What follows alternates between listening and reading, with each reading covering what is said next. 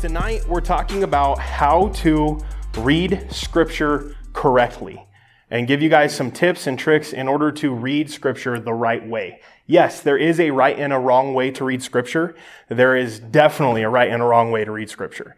And so we're going to kind of touch on some basics and we're going to hit the ground running. I don't want to keep you guys all night. And so I want to be um, as effective with your guys' time as possible. And so if you do need to go back again, this will be, make sure it's actually recording.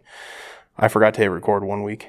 Um, uh, and so you can go back and re-listen to it. Um, and so, okay. So for tonight, I want to get a little bit practical first before we get into more of the descriptions and definitions and stuff like that. So practically, what I do, and this is kind of an approach I've taken, and a lot of uh, Chi Alpha directors, a lot of my peers teach the same thing. When you're reading your Bible and you're spending time with God and you're wanting to learn from Scripture, we call it the SOAP method. It's a pretty popular terminology. If you Google SOAP Bible, there will be 5,000 different references that'll pop up and it will teach basically this exact same thing because a lot of people teach this exact same thing in order how to reach scripture. Go ahead and go to SOAP. SOAP is S stands for scripture. That's basically you're just taking a minute, reading your Bible, taking the time to actually read what the Bible says, slow down, meditate, actually like take a second and read it. Because the problem is, a lot of us get into this habit as Christians. The longer we're Christians, the worse we're at this. We start getting to the point where we just read the Bible to read it and get it done for the day, and we don't actually take the time to like read what it says. So SOAP kind of helps you slow down a little bit because it forces you to actually have some reading comprehension while you're reading the Bible. Because the next one is O, which is observation. So what does the scripture mean? And we're going to use hermeneutics, and we're going to talk about hermeneutics. If that's a word you don't know, don't worry, we're going to talk about that. But what is the audience? Who's the audience? Is there repetition of words? What's the important th- parts of this? What is standing out to me that I just read? Then the next one is application. What does this scripture mean for me? What is God saying to me today through this scripture? How do I apply it to myself? And are there any changes that I need to make in my own life? And then P is prayer. Pray into that scripture. Ask God to show you what it says. Um, ask God what it means for your life. Is there anything that you need to confess, any sins that are coming to light because of the scripture you just read? And just pray that He would kind of make that scripture just kind of solid in your day so that it would kind of come back to your mind throughout the rest of the day. SOAP is it's just an easy way to do it. And if this is something that you're like, hey, you know what? I kind of suck at reading the Bible and applying it to my life. If you go on Amazon and look for SOAP journals, there's a thousand different SOAP journals that literally each page just says SOAP. And then you get to fill out scripture, fill out your observation, uh, fill out your uh, application, and then fill out your prayer. And so it's, it's literally the easiest way in the world to read your Bible. And so, like I said, take pictures. Um, but for now, I want you to put down your phone, turn it over, don't access it, close your Bibles. We're going to do a little bit of practice before we get going, okay? So, everybody, close your eyes. Close your eyes. Everybody, close your eyes. Nobody say anything, no words. This isn't a asking a question, no nudging your neighbor. I want you to sit and think about this for a second. I want you to meditate on it. We're going to give you a, a 30 seconds to meditate on this verse. And I want you to answer what does this verse mean to you? What does it mean to you personally? What does it mean um, in accordance to Scripture? What does it mean to you, okay?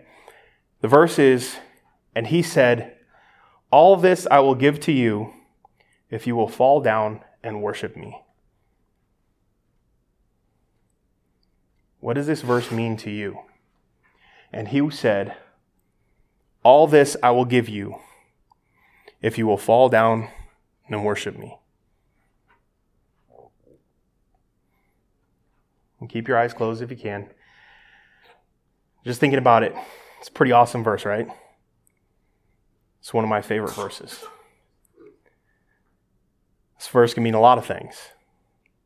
It could mean the whole world is ours if we worship God. It can mean salvation is ours if we worship God. It could also mean our dreams can be ours if I worship God.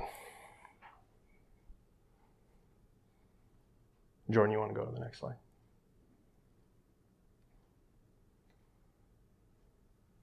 You guys can open your eyes.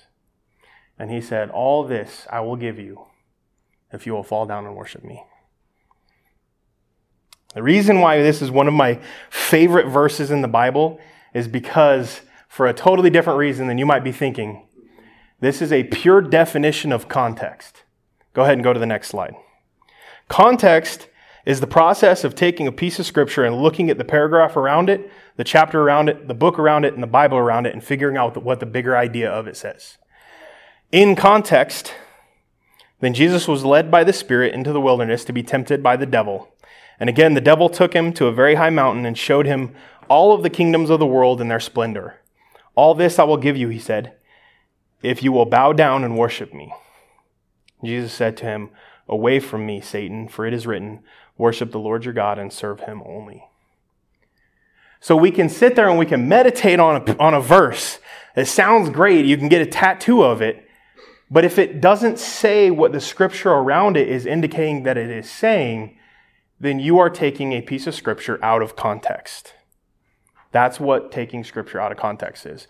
That's why this is one of my favorite verses. It's kind of twisted that one of my favorite verses is a verse out of context. But it is such an awesome, or it's a, such an awesome verse that shows the, the importance of context. Because if you made that your favorite verse, oh, I can have the whole world if I would just fall down and worship him, get a tattoo of it, make it your life motto, and then you realize Satan is the one who said it to Jesus, it changes the meaning quite a bit. And so that's what we're going to be talking about tonight. We're going to be talking about how to read the Bible correctly and how to look at Scripture within context and how to do that practically, quickly, and effectively because there is quite the lengthy process as to how to re- uh, look at Scripture properly. You can go ahead and go to the next screen. This is another take your phone out, take a picture. These are some definitions. These are bigger words, words you might not have ever heard before. Context. The word context comes from the Latin contextus or contexere, meaning to weave together. Therefore, words, phrases, sentences, paragraphs, larger works such as chapters and books need to be as much a part of the fabric as everything else. And so when we're reading the Bible, when you take a, a verse, you have to look at the context within what is it talking about in the bigger paragraph, in the bigger page, in the bigger book, in the bigger scheme of the entire Bible. So the second thing, or the second definition, is exegesis. And you'll hear some of these words tonight. Exegesis is the critical exploration or interpretation of Scripture. Exegesis is what you want to do. When you read the Bible, you want to exegete. You want to take Scripture and you want to learn what Scripture says and apply it to your life. However, I have found that as being a college pastor for 10 years now, um, nine years now, it's been a while, that a lot of our college kids, when they come into Chi Alpha, when they come into Chadron State, most of them actually perform eisegesis. And eisegesis is the interpretation of Scripture by reading it into it your own ideas. So eisegesis is basically taking your bias and then reading Scripture and applying your bias to the Word in order to get something out of it. We don't want to eisegete. We don't want to bring our own bias into what we're reading because that's how we get things out of context. That's how we warp Scripture to um, say things that it doesn't say. And that's how we can cause a lot, you can cause a lot of damage with eisegesis. And over the decades and over the generations and over the thousands of years of, of Christians, there's been a lot of eisegesis that has caused a lot of problems and a lot of wars even to that point. And so we don't want to eisegete. We want to exegete. We need to be very careful that we perform exegesis and not eisegesis when we, when we approach scripture. And the last, last definition is hermeneutics. That is the theory and practice of interpretation, where interpretation involves an understanding that can be justified. Hermeneutics is basically Uh, in my, my Tanner's version, it's kind of the rule book. So if exegesis is the game of football, then hermeneutics is the rule book.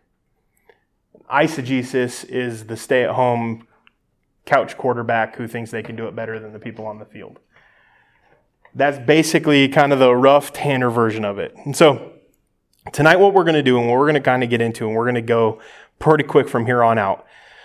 I'm trying to give you the 101 of what hermeneutics teaches. So, hermeneutics is that textbook. There's a textbook back there. It's not hermeneutics. But, Matt, you want to grab that textbook and hold it up. That's a different textbook, but when I took my college course on hermeneutics, it was a textbook bigger than that that just taught what hermeneutics is. So clearly, I cannot teach you everything that hermeneutics is tonight. And to be frank, most of you guys don't need to have that depth of an understanding of hermeneutics. And so, um, but there is a, a almost scientific method of how to perform hermeneutics so that we can exegete properly. And so it's kind of like a blueprint of like, hey, if you do this, you're probably going to be exegeting perfectly if you do things within this right order. And so that's kind of the goal for tonight. So, um, in order to perform hermeneutics, we have to begin to understand what we are figuring out. What are we looking at within Scripture in order to exegete? How do we break things down? And so, to kind of just get started and dig right in, we're going to kind of go through some of the general rules of hermeneutics. The first general rule is of hermeneutics is that there is one single original interpretation. That one single original interpretation is more important than the thousands of years worth of interpretations that have come after it. The original interpretation is the most important because the original interpretation is from the person who wrote it. That interpretation is more important than the greatest theologian that has come a thousand years after, two thousand years after. It doesn't matter how good you are as a theologian. The author's interpretation, because they're the ones who heard from the Holy Spirit, they're the ones who had the divine revelation, their interpretation of it is the only correct one. Our job, and it's what hermeneutics is, is to try to get to the bottom of what that original interpretation was. So, one original interpretation. The next rule of hermeneutics is application. So, though there is one single solitary um, original interpretation, there can be multiple, interp- uh, multiple applications. So, one piece of scripture can have an intentional interpretation, but it can apply to us today. And it can also apply to people a thousand years ago, and it could apply to people thousand years from now. It can apply to people in Africa. It can apply to people in South America. It can have multiple applications within different societies and different norms, but one interpreter, one original interpretation, multiple applications. But those applications have to stem from that original interpretation. Then we have to take the third rule is the regard for genre. A passage might be a legal, narrative, polemic, poetry, wisdom, gospel, logical discourse, or prophetic literature. And I'll have all of this on another note here in a minute, or another slide here in a minute. But um, each have a specific guideline for their, their each individual proper interpretation. So each individual, um, each individual genre is going to be interpreted differently. So that reason for that is if you get to a historical book, you know, for Genesis, Genesis 1 is talking about a historical, here's how this happened. And so we interpret that based off of a historical look. Okay, what does it say historically happened? We now can apply that. Okay, that's historical. However, a uh, take go into the book of Revelation and we start looking at end time theology it's going to be interpreted a little bit different because it's not always literal, exactly word for word what it says.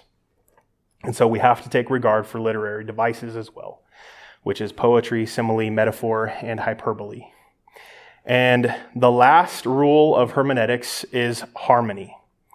No part of the Bible may be interpreted so that it can contradict, uh, so that it can contradict another part of the Bible. We as Christians, as we are reading Scripture, we presuppose the inerrancy and the harmony of Scripture as a necessary result of the perfect Creator revealing Himself to mankind. And so, in order to interpret it correctly, we have to assume that it isn't going to contradict itself. And again, this is not a complete list, but these are kind of the basic 101 rules. So go ahead and go to the next slide. This is another take a picture of. So this is how to exegete using hermeneutics. Now, I know you guys didn't necessarily follow all of the last things that I said, and there's a reason why I didn't create a slide for that because I don't want you to get so caught up in the last part and the definitions of hermeneutics. Um, that's something, if you want to, you can go back through and listen to, or you can Google the rules of hermeneutics, and you can come up with a lot more extensive of a list than I just shared with you guys. For the sake of time, I don't want to focus on that too much um, because I would like to get to this next part, which is the step by step how to exegete using the hermeneutical code, how to the hermeneutical rules. So the first step is to um, uh, biblical interpretation is to understand what the author was trying to say to the people of his time originally. So we have to realize that the Bible was written thousands of years ago over a period of a lot of time, and each different uh, even each different book of the Bible was written at different periods within the Jewish people's life or uh, society, the life of the society, even. And so the different context of what they were writing in Job is going to be a different context that the writer was writing in the New Testament because the the location, the time, everything was different. Sometimes the, the Jews were within exile, sometimes they weren't. And so you have to know what the author was writing to their people of that day and what they were trying to say. Step two is to understand the text context. So, in order to understand a text context, you need to look at the paragraph around it, look at the page around it, look at the book around it, figure out what the whole book is trying to say. You know, for example, Philippians um, is written by Paul when he's in prison and he's trying to encourage the Philippian church. So the context of reading something when he says, rejoice, rejoice, and in all circumstances rejoice, we now know the context. Okay, so we're supposed to rejoice. And he's writing this from prison. And so the greater context of it is okay, even if we're in prison, we need to be rejoicing. We need to be rejoicing whether we're in the good and the bad. And so knowing the context of the whole book can help us to understand even little scripture, even one little verse better and better because context is important. And so step three is understand the text background. Again, you're separated from the writers of the Bible 2,000 plus years at minimum, depending on which book you're looking at. And so it's important for you to understand the culture and the times that the author represented when he was writing it. So this can take some work initially. So as you guys begin to perform hermeneutics, as you guys begin to actually do this and read scripture the correct way, it can be difficult because you'll have to, and, but here's the thing. the bad news is it can be tough early on. The good news is as you begin to learn the, the books of the Bible in the background, it becomes more familiar to you and you don't have to look it up as often. And the second thing is Google exists. Like it's really, it takes you 10 seconds to learn a book of a Bible's background. Who wrote it? When did they write it? What audience did they write it to? And you can, there's some resources on here, Theopedia and BibleHub.com, Wikipedia, even sometimes use Wikipedia as a last resort, but BibleHub has a ton of, of commentaries and stuff that you can learn from. Um, if you do go to Wikipedia, actually go and look at their sources on the bottom. I know you guys are college students, you should probably have learned this by now, but if you go to Wikipedia and search for something, you can go find the source that they're quoting it from at the bottom of the page and look at the actual source and read through that. It's really not hard to find the, the background and understand the background of a text. So, who's the author? Who's the author writing to? When was the text written? What was the historical situations at the time? Were they in slavery? Were they um, free? Were they uh, in exile? Had they just left, left Egypt? What's going on? Um, Did they even have a society yet? Step four, understand the text genre. So the main six genres of scripture in order of amount. So the more likely, the early ones are going to be the most likely ones. As it goes down the list, there's less and less of them. So historical narrative. The historical narrative genre records events in history in a literal and factual manner. So, in example, in the beginning, God created the heaven and the earth. So that is considered a historical narrative. It's showing, it's just saying straight up, God created the heavens and the earth. This is what it is. End of sentence. We don't need to interpret it in any other way. God created the heavens and the earth. Um, second most common is prophecy. Prophecy comes from the mouth and the pen of prophets. Prophets were spoke, uh, spokesmen for God. And so they delivered a pertinent message to the people of their times, and they sometimes told future events that were going to come to pass. So it was basically trying to warn them hey, you are, as a society, stuck in sin. You guys need to repent. If you don't, God is saying his judgment is going to come upon you. That is a prophetical book. Third most common is epistolary. Epistles were letters written by individuals addressed to particular people and or churches. Epistles are especially found in the New Testament. Paul the apostle wrote the majority of the epistles in the New Testament with John, Peter, James, and Jude also contributing. So epistles are basically like, um, like I said, Philippians 4. So John was writing specifically to a specific church. And so when we're looking at the context of it, we have to look through it through the lens of he was talking to a specific church that was going through specific problems and we then can interpret it and figure out, okay, what does that mean for me in a society or a church that doesn't necessarily struggle with those same problems? Or my church struggles with those same problems. I struggle with those same problems. So what does it mean to me? And so the next one, the Bible also consists of wisdom literature, which consists of around 6% of the total biblical text. That's found in Job, Proverbs, and Ecclesiastes. They provide general statements about life, and the way things normally are.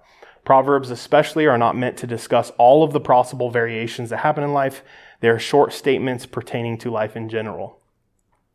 The wisdom literature, and this is important, so listen in. If you're checking out, listen to this. The wisdom literally, uh, literature does not describe life as it exists 100% of the time. Does that make sense? So, uh, wisdom literature. So when you're enduring hardship and it's saying endure hardship a specific way, it's not saying that you are going to be enduring hardship 100% of the time.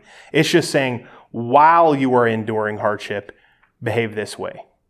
And when it addresses um, slaves, when it addresses um, business people, it's saying this is how you need to act in this situation, but this doesn't necessarily encompass all of life. And then the last one is poetry genre. The Psalms hold the largest portion of poetry. The psalm is a song. Thus, the psalmists wrote their psalms in a rhythmic pattern, and it is found in the Hebrew text. The psalmists evoke emotions in their texts from their trials to their triumphs. They express their emotions, and biblical poetry captures the emotional state. And so sometimes they're going to use words that are going to sound prettier together. Like when we listen or we, we sing a worship song today, sometimes the, the theology can start to get a little bit warped because we want to use sloppy wet kiss uh, and it starts to sound a little awkward, but it sounds good within the song. And so kind of the same way, poetry kind of applies those same rules of Okay, so we got to try to capture the heart of what they're trying to say, not necessarily saying that God literally kisses us with a sloppy wet kiss. and then last, the Bible consists of apocalyptic genre. About 2% of the Bible is apocalyptic. I will say sometimes college students, um, we can get over obsessed with the apocalyptic. I feel like more people are obsessed with the apocalyptic than the bulk of everything else and the apocalyptic only accounts for about 2% of the Bible. So that tells me there's 98% of information that is really important and 2% that is also important, but we need to not focus on the 2%, 98% of our energy. We need to focus 98% of our energy on 98% of the Bible and 2% of our energy on 2% of the Bible. I say this from conviction because I obsessed of, over the apocalyptic for a long time, and so I studied the apocalyptic and I know it very well. And it pretty much has not served me as a pastor at all. And so I spent a lot of time learning something for no real good reason. But I'm glad I did because it is important that we still do it. So, as I said, you still need to devote 2% of your attention, 2% of your energy to learning the 2% of the Bible. So you can't just disregard it as, oh, that's apocalyptic, I'm going to just throw it away. You still need to dedicate time and energy to learn about it. It is important. So, uh, scripture, for instance, um, apocalyptic writings, they employ a great deal of symbolism and allegory to teach literal truths. For example, Revelations 5 6 it says Jesus is identified as having seven horns and seven eyes. So, does this mean that John really indicated in Revelation that heaven, Jesus, will have seven literal eyes and seven literal horns upon his head? No. And so, the book of Revelation, Daniel, Ezekiel, Zechariah, and Isaiah contain the majority of apocalyptic end time writings. So, these can be tricky to interpret correctly and a lot of times you have to apply historical events and historical truths that have already happened to us, but hadn't happened to them a lot of times. Okay, so we're on step five. And then we really get the ball rolling. Last but not least, you got to understand the text application. So now, after you have understood step one through four, we then now can take the text and we can apply it to our lives in modern time and how it applies to me today. So only after we've understood the text's original message, we've understood the text's context, we've understood the text's background, and we've understood the text genre, can we then begin the process of applying it to us today. So, what we're going to do today is I'm going to number you guys off one and two, okay?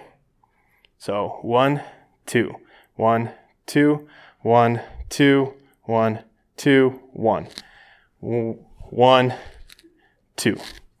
One's over here, two's over there. You were a one. One?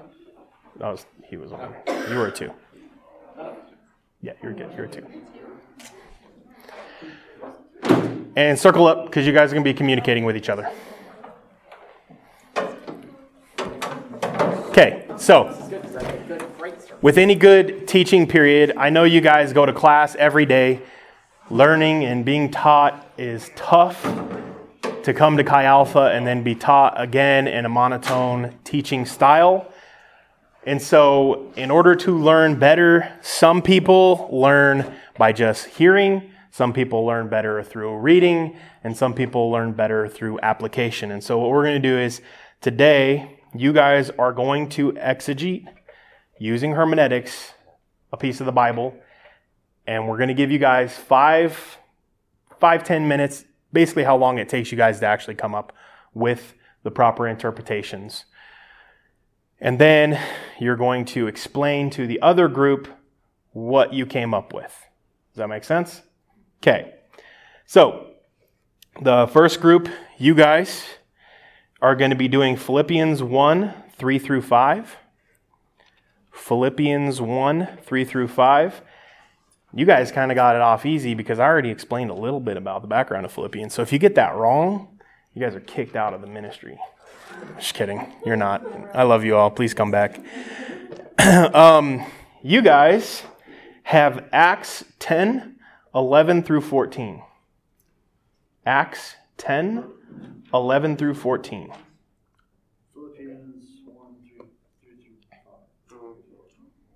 And staff try not to help all of the time. Try to let students. yeah. So, yeah, you guys are doing three, four, and five. So, three, yeah. Chapter 1. So, the first suggestion, I suggest reading it to each other, like reading it as a group, and then going step by step. So, don't try to figure out what the application is after you've read it. Go step by step. That's the whole point of hermeneutics. That's the whole point of the hermeneutics code is you want to start at step 1. So, after you've read it, Try to figure out what the original author was saying. Then you want to understand the text context. So start looking up who's the author, what was the context of the book as he was writing, the book as the whole. Then you want to go through step three, understand the background. When, where, who is it written to? Is there cultural differences between them and us? Hint, yes, there is. Resources, you can use these resources in order to do that. And then step four, figure out the text genre. Is it historical? Is it allegorical? Is it poetry? And then you can answer step five. So when you step up, stand up to present, and you guys decide you want to share with each other, I'm going to ask for an answer for each one of these. So I suggest writing stuff down. Good. All right. Since group one was finished first, you guys can go first. Okay, so good morning, good evening. okay, my name is Emanuela and I'm representing Group 1. So our um, reading was Philippians 1, chapter 3 to 5. I'm going to read it really quickly. So it says, I thank my God for you every time I think of you, and every time I pray for you all, I feel with joy because of the way in which you have helped me in the work of the gospel from the very first day until now. Okay, so the first question is the first step is understanding the text message. The text message. So Paul is thanking people. Now, you might wonder why is he thanking the Philippians? And um, if you have read some of the letters of Paul to so, so, so, and so, he always seems to be thanking people, uh, saying something of the sort. Well, in this particular book, he's thanking the Philippians because he was in prison. And while he was in prison, he was abandoned by everybody. Nobody helped him, nobody cared about him, except the people in Philippi. Right? Yeah. Except the people in Philippi. So they sent him some uh, financial help, and through the help of a man that went above and beyond to help him. Those are the words of one of our members. So, yeah, so he went, uh, so he's basically thanking them because they're the only church that stood by him during that very trying time in his life. So, who are the Philippians? There are people who live in Philippi, that's all we got. so It's in northeast Greece. it's in northeast Greece. The text genre. So it's an epistle. Yeah. And uh, understanding the text application. Basically, we came to the conclusion that you must be supportive of your deacons and elders in the church. Yep, deacons and elders and just people who have been called specifically to spread the word. I mean, that we need to follow the example of the Philippians and, doing so. Yes, especially when they're going through tough times. You must not have a number. Thank you for listening to my test. Good job. Very good. Very good. Tough act to follow. All right. Who is speaking for group two?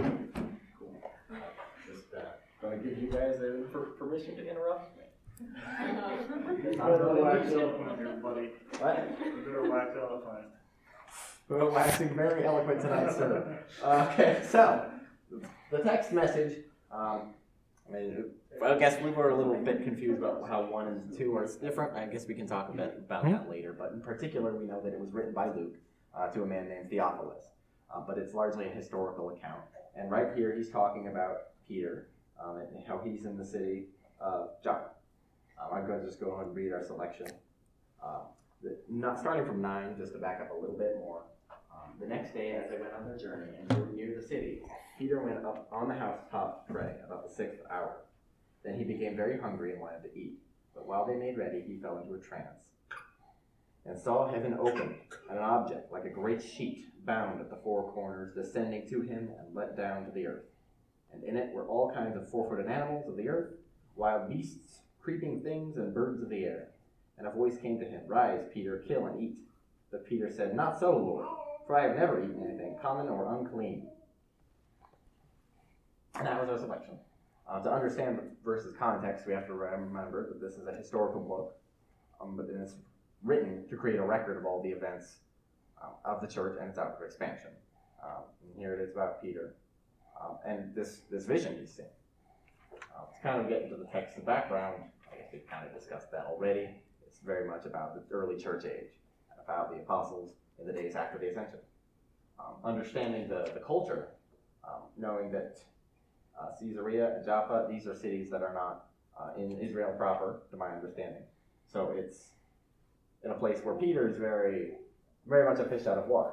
And by taking that gospel out of Jerusalem, he's taking it into unfamiliar territory. And we have to also recognize the dining conventions that, as an Israelite, he's expected and has been growing up his whole life under. So here he sees this sheep descending, with a voice from heaven, rise Peter, kill and eat. These are things he is from this high. He is known not to touch. And we have to also remember that Peter, this is a Peter was one of the most zealous, one of the always the first to talk, second to think, disciples. He was ride or die with Jesus, and he was the, just absolutely zealous, wanted everyone to know it. So it's not surprising that he's saying this with such fervor. Um, and that's sort of the end of that. I mean, we're not, not reading any further, which is obviously a problem. You got to read the whole thing. You got to read the whole thing. Um, as far as genre, we know it's a historical narrative. Uh, we know partially because of the author. Uh, this is Luke. He's one of the epistles. He's a physician, very uh, fastidious, very detail oriented. Um, as far as the application, we know that we can take it. See, we we, uh, we weren't as fast. We were a little You're all good. over the place, You're good. but it's an, uh, kind of important to. What did we really settle on for application? I think we kind of talked about like how like there was a difference between the Jewish culture and the Gentile culture. And in that chapter, it was talking about like this other person who starts to have visions, um, but he's a Roman soldier. And so like the conflict that is starting to happen that we kind of see um, in just culture wise, but just how God is like trying to bring them together through these visions. And uh, ultimately bringing Cornelius and his household to salvation then. Um, Yeah. Yeah, there's this uh, this reaching of new territory that Peter is not at all familiar with. So, yeah, that was Yeah. our, our take. Yeah. Um, yeah, it was it both represented that he could now he was no longer restricted in his dietary, but also it represented that um, the Gentiles could be uh, could, the gospel could be shared with them. That's the context of exactly or the, the application. So to answer your question, step one and step two, the difference between the two, they're kind they interweave very closely. But step one is what is this message specifically the the the few chapters? What is it saying? And then step two is to begin looking at the context and make sure it's still staying in line with the context. And if it's not, then you have to go back to step one and figure out what it is trying to say. Um, yeah, that was good. Um, really good. Um, was there any other questions um, that popped up throughout your guys' process of walking through this and walking through basic hermeneutics? Any other questions that came up? I mean, one just Yeah, go for it. general is that well, anytime you're studying the Bible, you also kind of have to study history. Mm-hmm. Um, but sometimes you ha- only have like one name or first name. Mm-hmm. Um, some, and sometimes there's you know the same name is very common. Mhm. Um, so what, where's a good starting point for getting a, a historical understanding of the people involved? So typically, what I do, um, there, there's uh, sometimes it's one of those things where sometimes the people that are involved are very, very important, and sometimes they're important, but not to the context of what the message is trying to say. But um, again, those resources they're on their Theopedia and BibleHub.com. They have phenomenal resources within that that explained into more detail. Um, when a name pops up, they explain who is this person. Is this the same person from a different book in the Bible? Is it not?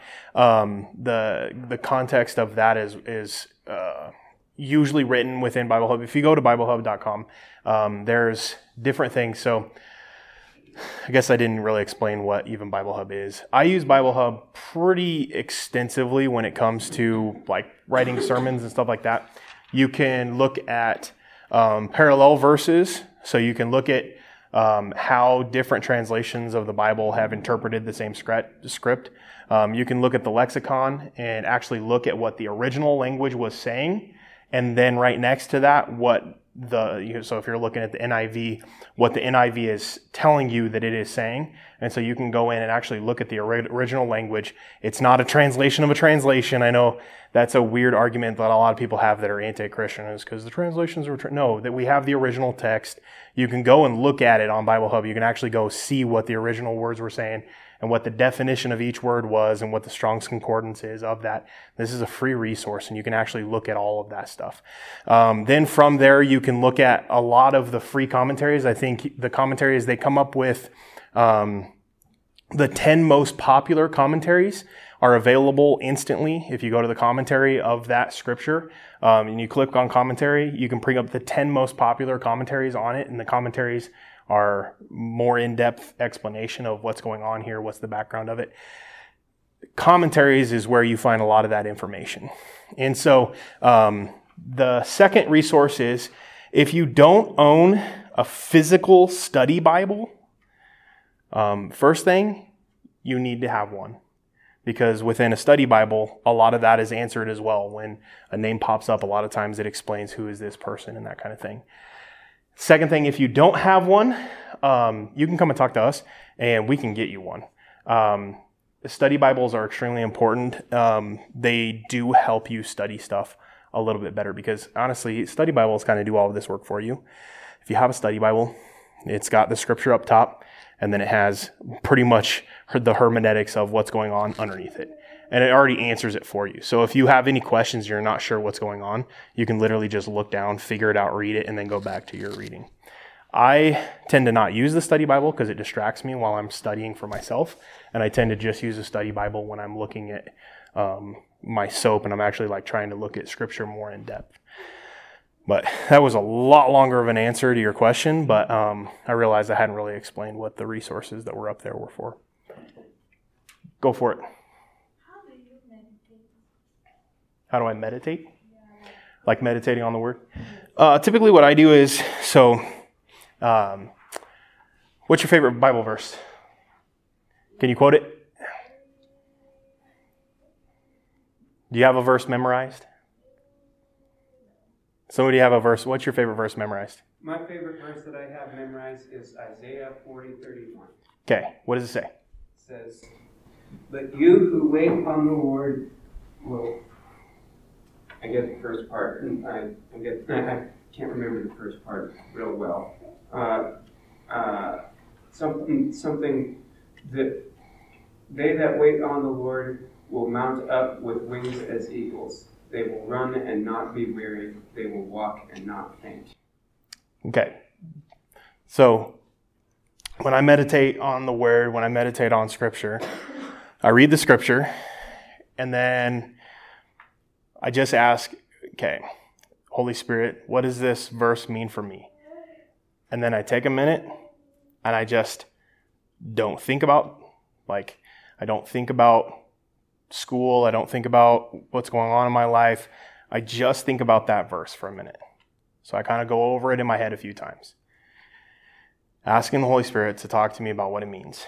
And then after I've gone over the verse a few times, just kind of reading it through a few times, I sit and I'm just silent. Now, there's a difference between silent vocally and silent within your head. How many of you guys know you can be silent vocally, but your brain is just going a million miles an hour? Try as hard as you can to be silent mentally for a good minute for a, a verse. And just try to listen to what the Holy Spirit might tell you. And from there, you tend to get little nudges and urges from the Holy Spirit. Everybody hears from God differently. Um, but I kind of just seek that out. And if I get a little bit of a nudge of what it means and how I can apply it to my life, I then kind of just go, okay, I'm going to fill this out a little bit. I think about the practical implication of it. And then I pray and I ask God to solidify that within my heart. And then I take a minute and I'm try to be silent again. You don't have to spend a ton of time. And if you can, and, and as I've, you know, over the years, there's been seasons where I spend more time in meditation, and less time. Meditate, meditation on scripture is not the worldly meditation, which worldly meditation is getting everything out of your brain entirely and trying to think of nothing. That's not what Christian meditation is. That's not necessarily always healthy. Christian meditation is taking the Word of God and only allowing that to be what is resonating within your head. And so that's kind of what my my meditation is, and I know some people have different. Is yours pretty similar to that? Yeah, I mean, I think as kind of as a conclusion to that, if I feel like I get anything, I'll write it down. Write it down. And so that Yeah. way you can come back and reference it and see if it was if it was on it. Yeah. Or That's good. And and honestly, even yeah, and and if it was relevant later in the day. Or, Right. And and thinking of and then going and looking within the context of the scripture too. Making sure that what you feel like the Holy Spirit told you about that verse still lines up within scripture. Because if it doesn't line up with scripture, it wasn't the Holy Spirit talking to you. If that makes sense. Yeah. Does that answer your question? Okay. There's a lot of different ways to memorize verses. Um, each person has their own tricks. Um, sometimes repetition. Um, so for me, when I want to memorize a new piece of, of scripture, I am a very visual uh, learner. I, I like to just read something. And so, um, so I have this trick. So if I ever come up with a nickname for you, so this is not scriptural. This is just me.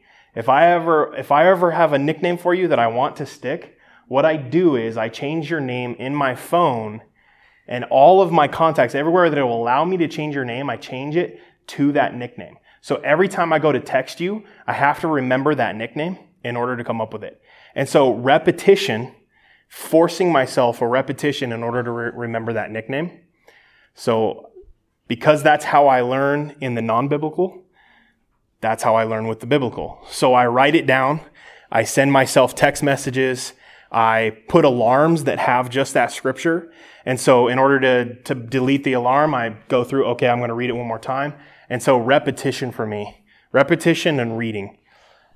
That is what helps me. Um, some people like to put scripture to a song and sing the melody. So it's like take your favorite song and instead replace it with a scriptural verse. That sometimes can become a good way to memorize stuff. There's also the there's memory palace memorization techniques. That's a lot more complicated. and We're not going to get into that because that's like if you want to memorize a whole book of the Bible, um, memory palace stuff. That's how the world memory uh, champions remember stuff. But that's not a single verse. That's like if you want to remember a whole book of the Bible. But um, so, how do you remember stuff for school?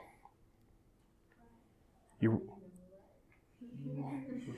you don't memorize anything for school. So, like when you're getting ready to memorize something for a test, and something really important you know you need to remember, how do you make it so that you can remember it? Or you just wing it and hope you get an A? You just wing everything? Yeah, that's why I struggle with anatomy. You had to memorize, and I wasn't memorizing. I'm gonna give you advice. Start memorizing stuff. It'll help you uh, in school. Um, but no, um, flashcards. Um, you know, you can write Matthew 13, 16. I don't I don't know what that is, but you can write Matthew 13, 16, and then on the back write the verse down, and then you can every once in a while just you can set it up like on your bathroom counter and set it so that it says Matthew 13, 16. And so then you have to try to remember what it says before you can look at the back of it and then confirm what it says. And so every time you come across that postcard, um, you try to memorize, you try to say it out loud. That's a good way to memorize stuff really easily. And it doesn't take you, you don't have to sit down and spend an hour memorizing. Most people, if you want to put something in the long term memory, don't cram to try to memorize it. Don't take an hour to try to memorize something. Try to remember it periodically throughout your day. Take five minutes, 10 seconds, 30 times out throughout the day, and just try to go over it multiple times throughout your day. It doesn't take any additional time away from you. Like when you're just sitting watching TV, take 10 seconds, read through the scripture, try to remember it again. And try to vocalize it before you look at it. and that'll help you memorize scripture really easily. Sometimes what I used to do is put things on my mirror or my, my door frame. Every time I walk out the door, you just say the verse every single time. And you go out that door twenty times a day, you say that verse twenty times. Yeah. And the next time, eventually, you can take it down and you can say it when you walk out without even. Go for it. I was gonna say the the way that I try to memorize stuff for school or anything is to, in a, sh- in a short sense, associate it with something that I do know. Hmm. I do that a lot with uh, with names and dates, Yeah. like especially like understand the meaning of it. Like with people's names, I often remember them by trying to figure out what the name means. Yeah, that's like, good. Like for, like for, uh, for Tan, for Tanner Sherlock, I know that, uh, Tanner is uh, originally a surname that was the occupation of someone who tanned hides, and Sherlock is a place in England. It's also a place in Ireland. but yes, um, no, that's good too. That's and really what it comes down to is memorizing scripture has got to be something that you find that works for you. Um, but I will say that's an excellent point, and I think it, it is very, very important to have scripture memorized. So, um, if you guys are in here and you can't rattle off a little bit of scripture off the top of your head, um, even just look up some inspirational, some some uh, verses that might you need might need when you need courage. Just Google that and look at some of those verses. Look at the context. Make sure it's saying what it's supposed to say, and then take some time and memorize it over the next few weeks, the next month. Um, it is important for us to have scripture memorized. Jesus memorized scripture, and he taught um, that it is important. It is, and we do find it important to have scripture memorized because, you know, um, there's a lot of different scenarios. But what happens if you find yourself in a prison where you don't have access to a Bible? Even just having some scripture memorized that you can just have, I think is so important because we aren't always given the the world that we live in today isn't guaranteed us for forever. Um, I think it's it is important. Another way um, we have these uh, kids books for him that uh, we went through. Um, was it Psalm 23? Yeah. So we went through Psalm 23 for our men's group last year, and I, for the life of me, could not memorize it no matter how hard I tried.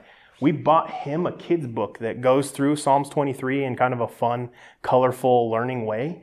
And by goodness, I have this, I have Psalms 23 memorized because of a kid's book, because I read it to him constantly. It's it's my favorite book to read to him probably at, at night before he goes to bed, and so I read it to him way more frequently than I would care to read Psalm 23 normally. But I love it, and it's helped me to memorize it. And so, um, and all it does is it associates colors with the verses, and so it's like though I walk through the valley of the shadow, shadow of death, I shall fear no evil. It's black. And then it's like, um, my cuppeth overflows is cuppeth. My cup. my cuppeth. Sorry, that's the King James version. Red. Uh, yeah, red. Yeah, it's a cup. And so it's kind of cool because it associates colors with the different things. So when you're going through it, all I got to do is think of, okay, what was green? What was black? What was red? What was purple? And so it helps you to remember it easier. And so sometimes association, um, memorization. So psych- psychologically, memorization, it's easier to memorize stuff if you can associate it with something else. So that's where adding lyrics to a song helps. That's where coming up with colors. Um, memorization, how much easier it is it to memorize somebody's name if you know somebody else with that name that kind of looks like them? Well, you can associate that other person. It's like, oh yeah, he looks like Frank. So, oh yeah, his name's Frank. So the association, it's 10 times easier for us to memorize things through association. And so finding a way to associate the scripture with something else is, is a good way too. But all right, let's pray. Uh, Lord, um, I know that this session can be boring at times. It can feel hard to grasp. It can be frustrating, confusing. Um, Lord, I know that there, there can be some negative thought processes with this. But Lord, I just pray that as, as we go from here and these guys begin to look at scripture and begin to try to perform exegesis and try to read their Bibles the right way. Lord, that it wouldn't be confusing, that it would be clear, that it would be easy to understand, and Lord, that it would be easy for them to grasp the con- concepts of hermeneutics. Um, Lord, as we go out, this is such an important topic because it is so important for us as we read the Bible to do it the right way so that we actually get your word out of it and not something that we are trying to put into it. And so, Lord, as these guys go from here, I just pray understanding and clarity um, in the, the basic concepts of how to read their Bible the right way. Lord, I pray that um, you would strengthen these guys and encourage them in their scripture reading to, to go through SOAP, to, to observe, ap- apply, and pray um, as they read scripture. I pray that you that these tools would just be tools that would help them to get closer to you more than anything. Because really, what's the most important is our understanding of you and our um, desire to to be closer to you and us seeking you out. And so, Lord, I pray that this would just help these guys to get closer to you this week. Lord, I pray for abundant time and abundant energy to get their classwork done. Um, I pray for good grades as well as energy to go to class and to study the right way. Lord, we thank you and we love you and we give everything over to you for your will to be done in our lives. And it's in your name we pray.